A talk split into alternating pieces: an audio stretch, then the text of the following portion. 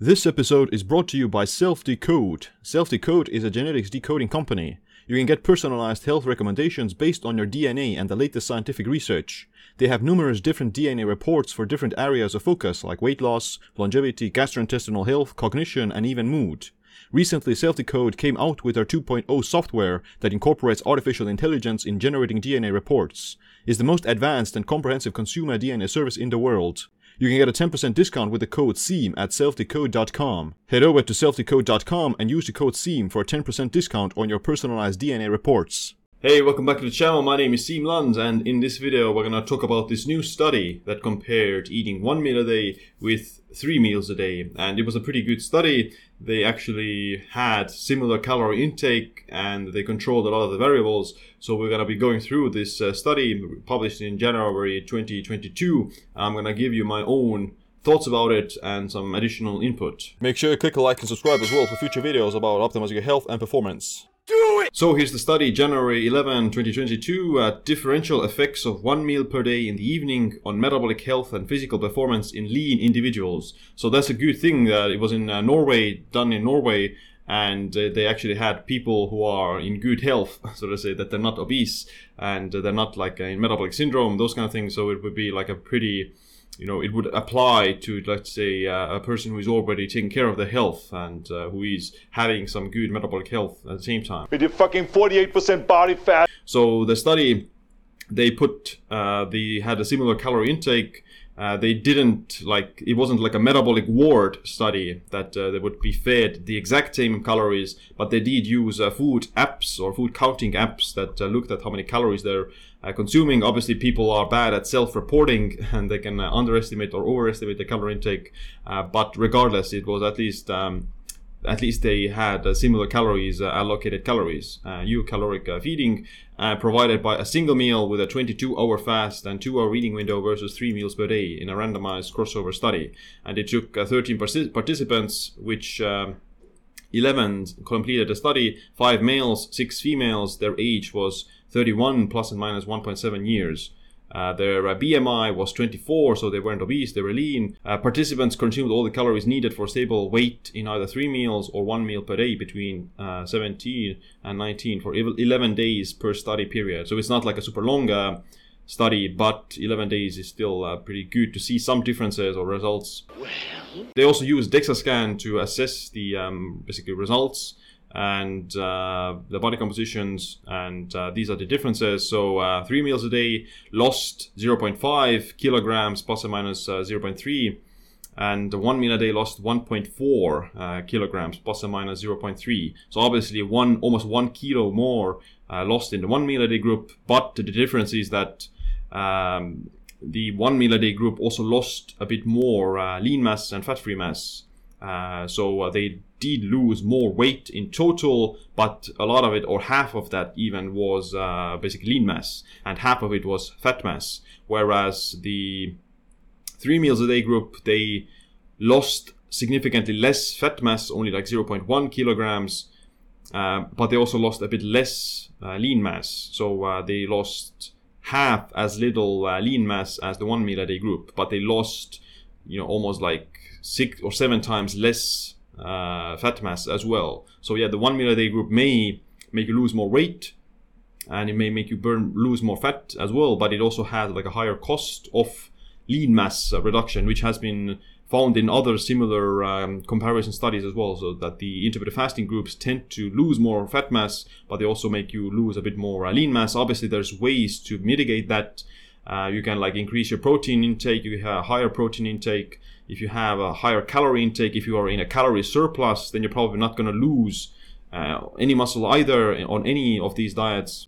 Me, who have I've been also doing one meal a day uh, for five years uh, plus now, and uh, even more, uh, you can see that, you know, I've still gained muscle mass over the course of time. I haven't lost muscle mass. Uh, this left picture is when I'm in the military, nineteen years old, sixty-eight kilos. Uh, doing a lot of like cardio exercise, and I was eating three meals a day because of being in the military, so to say. uh, you had to eat breakfast, lunch and dinner, uh, so it was, you know, obviously I've still gained muscle regardless of eating one meal a day. I eat much less frequently now, but I've still gained significant, almost like fifteen kilograms of uh, muscle over the course of seven years. So yeah, obviously that is not the only thing that matters, uh, but it's uh, something to remember that, yeah, you can still lose muscle if you're eating one meal a day, but you can prevent against that. Moving on, respiratory energy expenditure, basically their metabolic rate and such, three meals a day, nineteen hundred, one meal a day, seventeen seventy-eight. Uh, so their metabolic rate was also a bit lower on the one meal a day, which is a kind of a beneficial adaptation to a fasted state, because if you have a super high metabolic rate in the fasted state, then you're going to just lose much bunch of muscle, and uh, you know that's not ideal. So a slightly suspended metabolic rate in that scenario is beneficial. Obviously, it's can be you know hard if you have low thyroid in the long run, but it didn't interfere with their weight loss. Even despite having a slightly lower resting energy expenditure, the one meal a day group still lost, you know, one kilo more of uh, weight and uh, double the, or seven times more fat mass in the process. Uh, some of their blood work, triglycerides, three meals a day, zero point seven, one meal a day, zero point six, uh, which is a bit lower. And the reason for that is because you're burning more fat. Uh, triglycerides, fatty acid, lipid molecules, you burn them for energy in the fasted state. Cholesterol, four point two. Uh, versus four point five. So the cholesterol in the one meal a day group was a bit higher. And uh, the reason for that is uh, because of the slightly lower thyroid and lower energy expenditure that uh, does prevent the conversion of cholesterol into uh, the like sex hormones and stuff. So uh, the uh, thyroid hormones that tend to decrease a little bit in the fasted state, Uh, those would naturally convert the cholesterol into testosterone and other things. But uh, because you're maybe like slightly lower on the metabolic rate and the thyroid output, then your uh, cholesterol levels may rise as a result of that, which is quite um, common. Like it's going to happen in, it's, it's seen in other studies as well. H D L one point six, one point six in both, which is good. Uh, L D L two point four and two point eight. So that's the uh, where it came from, this uh, slightly elevated Uh, cholesterol level, uh, L D L. It also comes from the just increased fat oxidation, so that the lipid molecules or vehicles, they transport both the triglycerides and L D L in the same, uh, let's say, vehicles in the bloodstream. And uh, the reason why the L D L may rise is also because you're burning more fat uh, in the process, plus the cholesterol, um, oh, that's thyroid re- uh, association. Uh, triglyceride H D L ratio zero point five, zero point four, A S T two twenty-four versus twenty-nine, so the a bit more higher elevated liver enzymes, twenty-eight versus thirty-three, so not huge difference, but slightly elevated in the one meal a day. All right, all right, all right. They also used a continuous glucose monitor to look at the person, uh, person's like uh, glucose levels uh, daily, all the time, uh, twenty-four seven, and uh, they found that, you know, followed a pretty similar uh, diurnal glucose uh, rhythm, that uh, the glucose levels was lower in the mornings, et cetera. But um, as you can see, then uh, the one meal a day group had a lower glucose level basically all day un- up, up until the point they ate. And uh, before they ate, their glucose levels was much lower than uh, the uh, the three meals a day. And the three meals a day had higher levels of glucose in the later part of the day because of this, obviously, your insulin sensitivity decreases during the daytime, but also just eating meals just compounds that effect to a certain extent. And um, you know, whether or not it matters, not hard. It's hard to tell. Like if you have maybe some insulin resistance or diabetes, then it may be better to kind of suppress the blood sugar levels for a bit longer.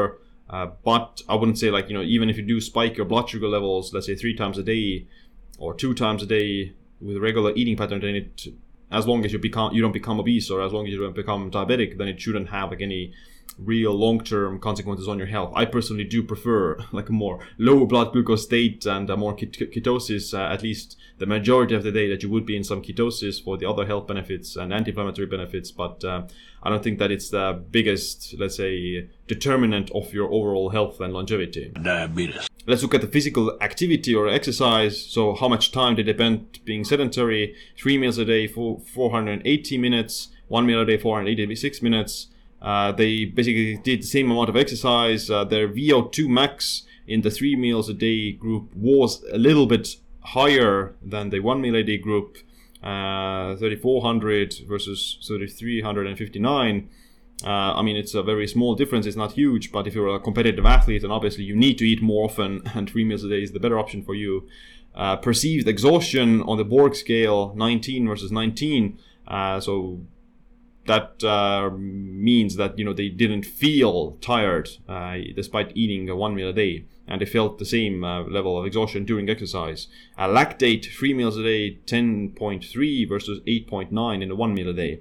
And uh, lactate, I mean lactic acid, that does impair physical performance. It's also not good for overall longevity. You don't want to have high levels of lactate all the time. Potentially one of the reasons why the lactate was higher could have been also because of their higher intensity of exercise, so that because they exercised harder, higher V O two max, they probably that could have ri- r- risen the uh, lactate, but also maybe because of just eating more uh, food. As you can see, the three meals a day group does have a little bit of higher maximal isokinetic strength or isometric uh, strength, and uh, the one meal a day does have a little bit less strength, although it's not a huge difference. Uh, I personally do think that, uh, yeah, you probably won't be able to maximize your strength with one meal a day. You can maybe reach ninety percent of it, uh, but there is going to be this short drop-off um, that uh, you do experience. And if you want to fully maximize your performance, uh, become an athlete, uh, competitive competition, competitor, uh, then you would need benefit from a higher, let's say, food intake, uh, for more frequent food intake, and three meals a day is, you know, plenty uh, for that.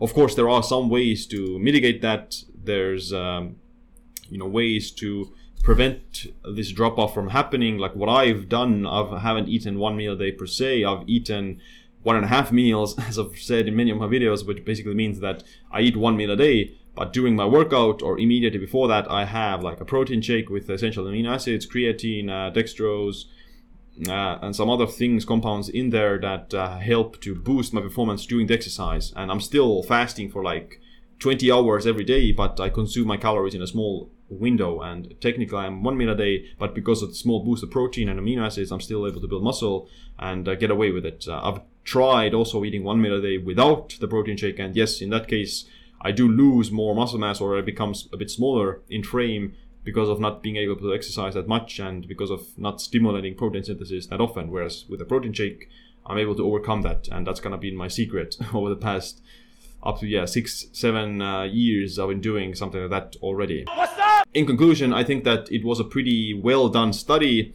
Uh, obviously, they didn't have specifically exact calories, or you we don't know what the exact calories were, because they used like a food tracking app. They didn't actually be in a metabolic ward and weigh all the food, how much they ate, et cetera. But it's uh, as close a good or as good as you can get in the real world scenario. If you want to know what I do and how I do it, then check out my other videos about it and my book, Metabolic Metology. But other than that, thanks for watching this video. Make sure you click like, subscribe, notification bell as well. My name is Seem. Stay optimized, stay empowered.